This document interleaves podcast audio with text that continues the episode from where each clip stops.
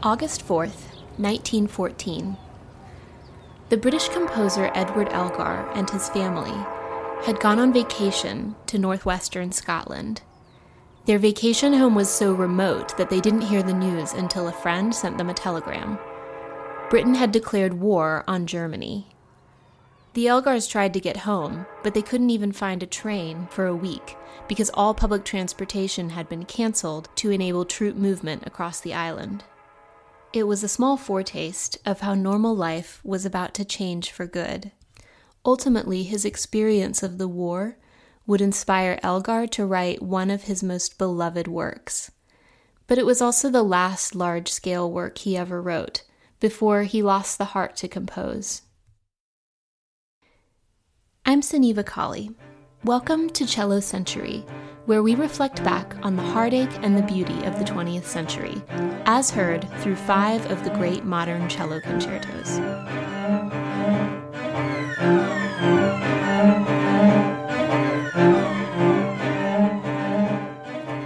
The cello is often compared to the human voice. It has a huge range from low bass notes all the way to piercing high notes that can rival a coloratura soprano. It's widely admired for its warm, lyrical tone. Maybe that's why composers have often been drawn to this instrument to write music that's deeply personal, even psychologically profound. We're going to hear music about war, imprisonment, hope, loss, and light. In each episode, we'll also talk to a cellist about why they love this music and what they experience when they perform it. This week's guest is international soloist Inbal Segev, who's releasing a new recording of the Elgar Concerto in June. He wrote it as an elegy. It's an elegy to humanity, and uh, he was mourning the way of life that will never come back, really, just after First World War, and uh, that innocence that is lost. You know, there's so much pain there. Edward Elgar was born in 1857. In many ways, he was a Victorian, although he didn't reach his greatest prominence as a composer until the reign of Edward VII. The Edwardian era, which lasted from the turn of the century until the onset of the First World War, has been regarded as a season of pleasure seeking and leisure in Great Britain, at least for those who could afford it.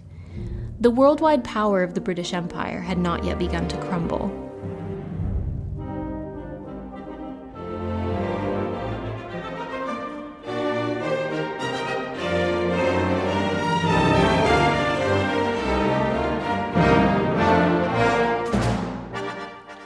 Generally speaking, the Victorians and the Edwardians were businessmen, not artists.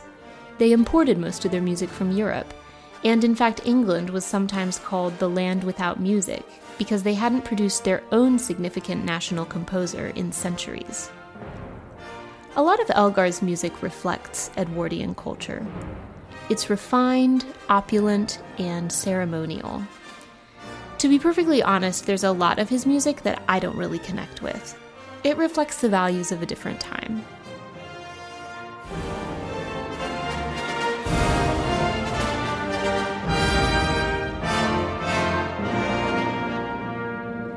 But there was another side to Elgar.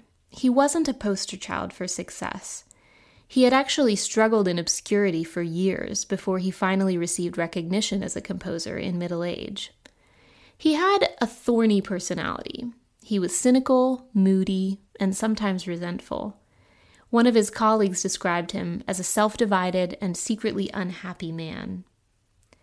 For me, the music of Elgar that speaks most authentically is the music that combines his lush orchestrations and grandiose style with the side of him that is human and riddled with self doubt.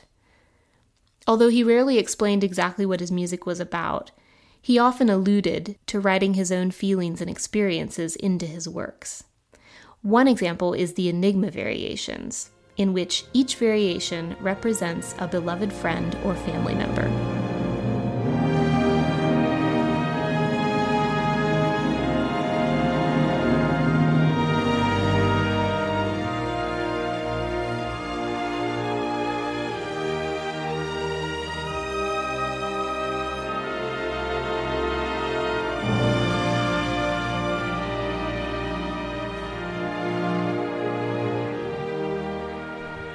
Elgar biographer Michael Kennedy compares the composer to his contemporary James Barrie, the creator of Peter Pan. Kennedy says, If there is an Edwardian characteristic which united some of the outstanding English writers, poets, and musicians of that era, it was not a dream of empire, but a desire to escape into an idealized childhood as if the real world was too painful.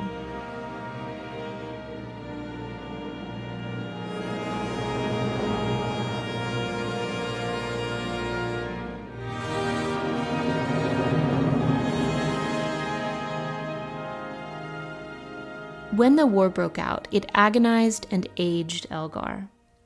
He was a great lover of nature, and when he first heard the news of war, he became strangely fixated on the suffering of animals. He wrote, I walk round and round this room, cursing God for allowing dumb brutes to be tortured. He signed up for the reserves, but he never went to the battlefront. Instead, he spent the war traveling all over the country, conducting war music, mostly marches and choral works designed to lift the spirits of the public. At one performance of his work, The Spirit of England, it was noted that almost every member of the choir had lost a close relative or friend to the war. Elgar was often ill during the war, including a bout with the influenza pandemic in 1916. That same year, he wrote to a friend Everything pleasant and promising in my life is dead. I feel more alone and the prey of circumstances than ever before.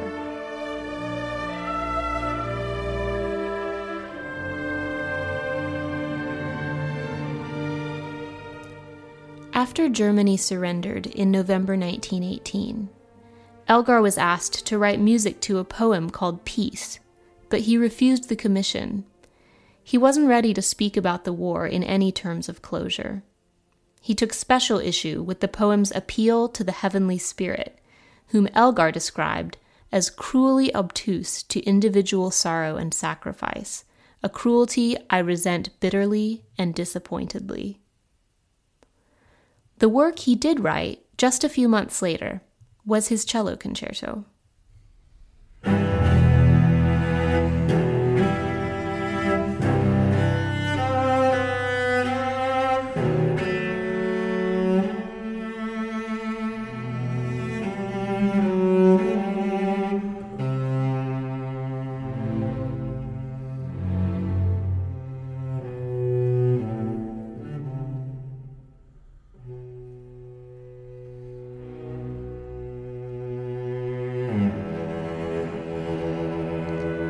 The concerto is distinct from Elgar's other works in its pervasive language of loss and pain.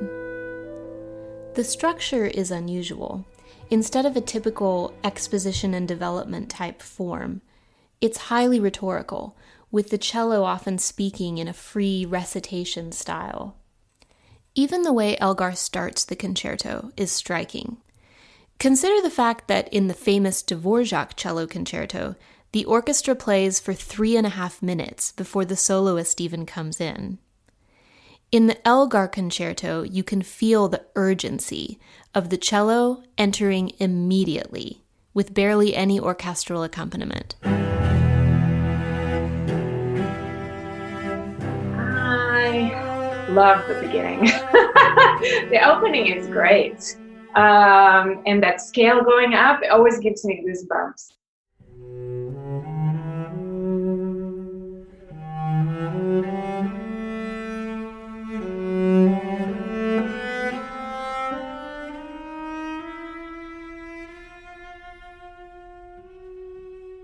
There's humanity. Um, there is uh, a, a, real sense of um, yeah, just it's a personal, you humane uh, concerto in a way. Shostakovich is more alienated. Um, Schumann is very personal, but uh, the Elgar is kind of bigger than life and yet very human.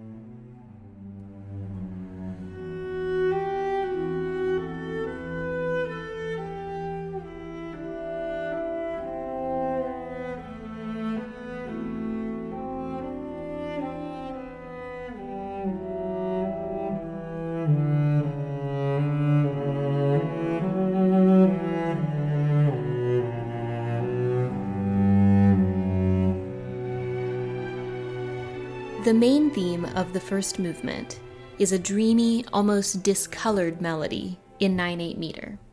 The melody doesn't start on the main tonic note of E minor. Instead, it starts on the second scale degree, which gives this melody an unanchored or wandering quality. Later on in the movement, it will start on the main note of E, and that will give it a sense of greater confidence and intensity.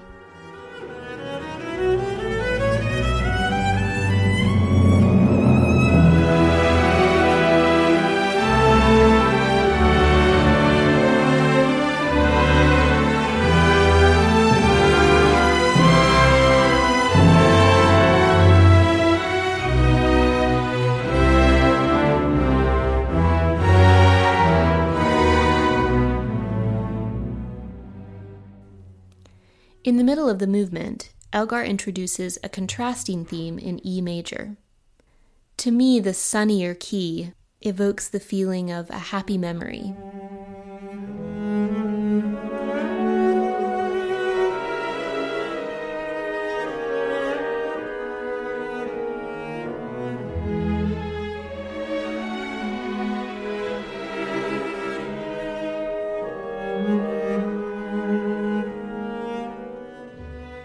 The first theme returns to close out the movement.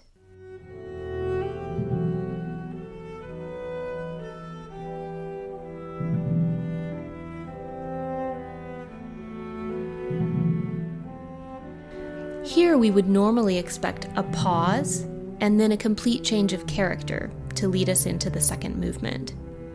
Instead, Elgar transitions immediately, bringing back the opening chords from the first movement.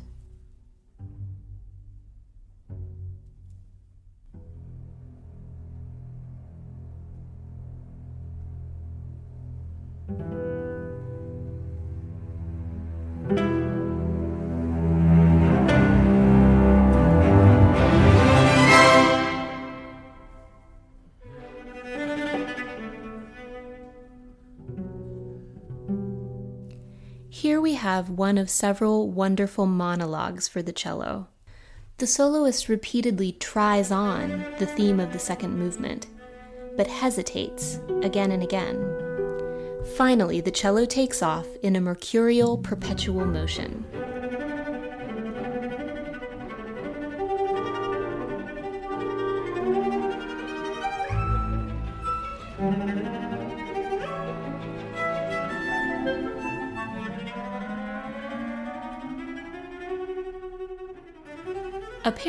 The composer's wife Alice called this theme Diddle Diddle, based on the sounds she heard coming from his music room when he was working on it. It's light and fanciful, with some moments of sincerity.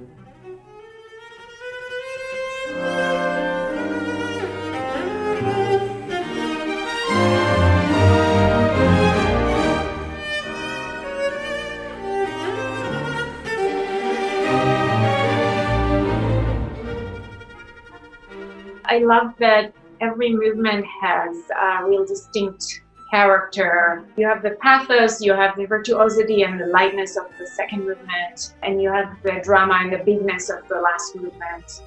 And then, of course, it comes back full circle. So you feel like it's a, it's alive. In this movement, you can really hear the skill of the composer in balancing the cello with all the other instruments of the orchestra. Elgar does this seemingly effortlessly by keeping the orchestra lacy and light underneath the soloist.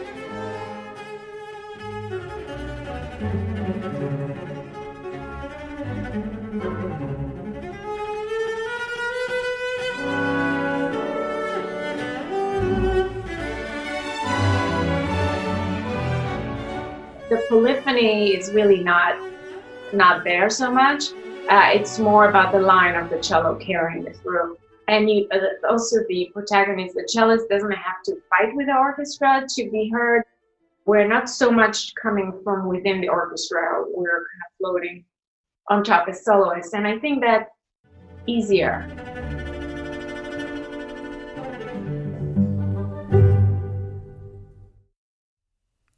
The third movement is simple in its structure. It's just one long, yearning melody.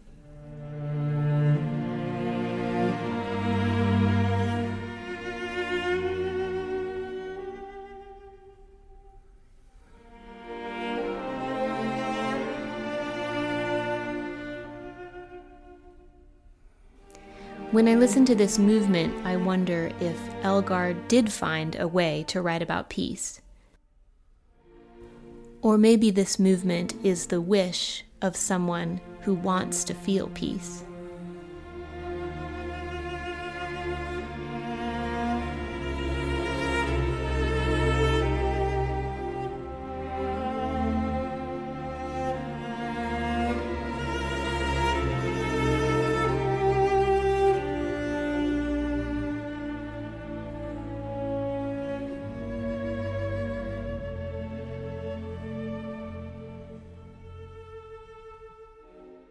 Hardest is really the, the slow movement, the third, um, where you have to somehow connect the line without uh, kind of falling between the dots. It's uh, you have to be slow and yet have that line. So just controlling vibrato colors and controlling the pacing. That's really really hard.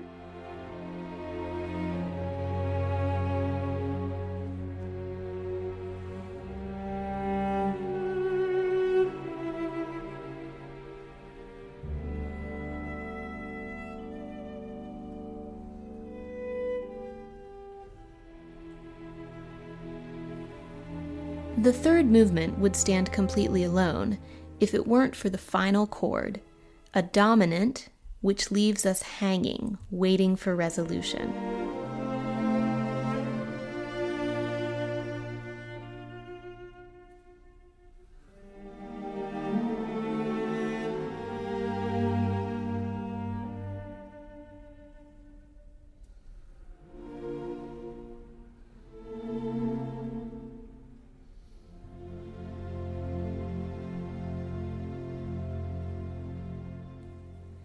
The fourth movement begins with a hard edged militaristic theme.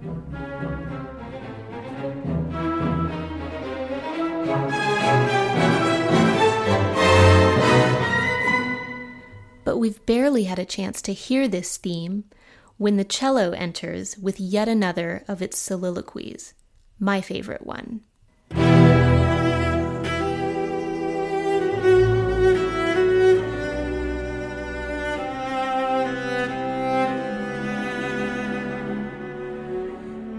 I love the way it turns this strong, rhythmic melody into a pressing set of questions.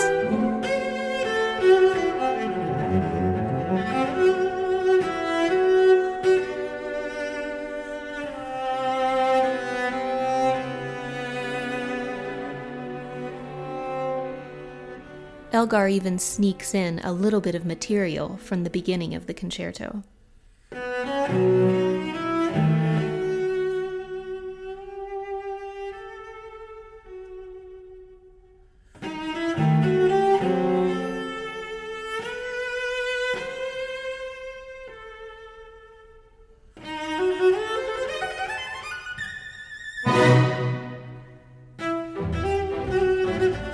We're back in tempo, and the movement carries on with relentless momentum.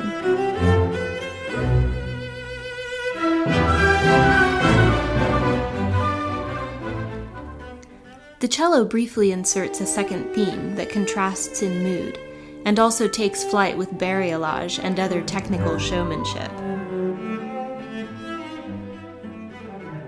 But the threatening drama of the main theme always returns.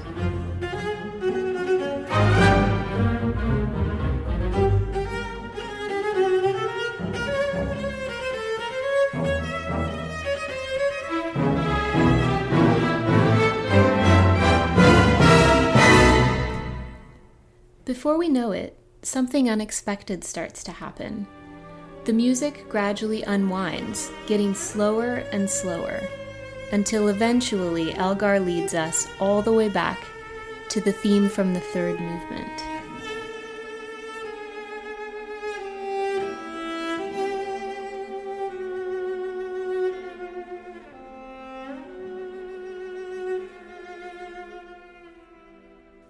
And from here, everything about this concerto changes. We've stopped moving forward, and instead, we're casting back to remember other parts of the concerto. It's as if we haven't fully escaped from any of our previous experiences, but now the old themes have new meaning because of what we've been through.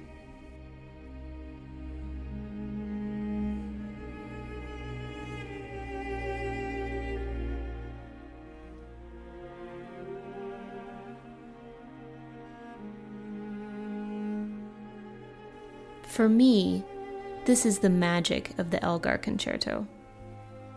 The opening chords are iconic, of course, but to listen to the entire work is to go on a journey. The opening chords get transformed again and again, and they mean something different every time. Of course, what they mean is really up to you, the listener.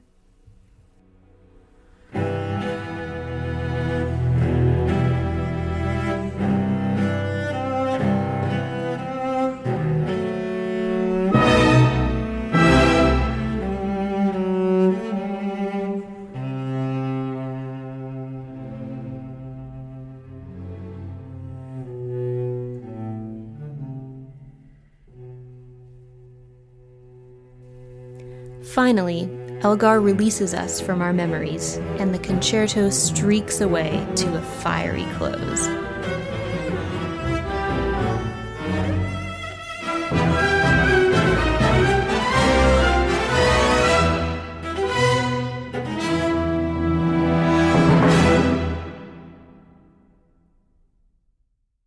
Elgar never finished another large scale work after the cello concerto.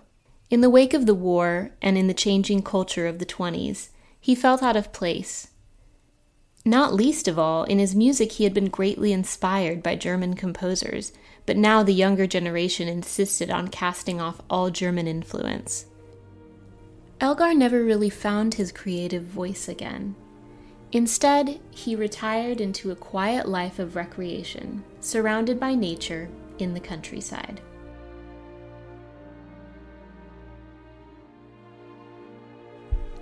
Thanks for joining me today. I also want to thank our guest, Inbal Segev. Be on the lookout for her recording of the Elgar Concerto being released in June. That recording also features a new work written for her by Anna Clyne.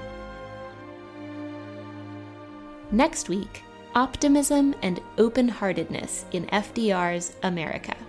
Join me for Samuel Barber's cello concerto, written in the final year of World War II.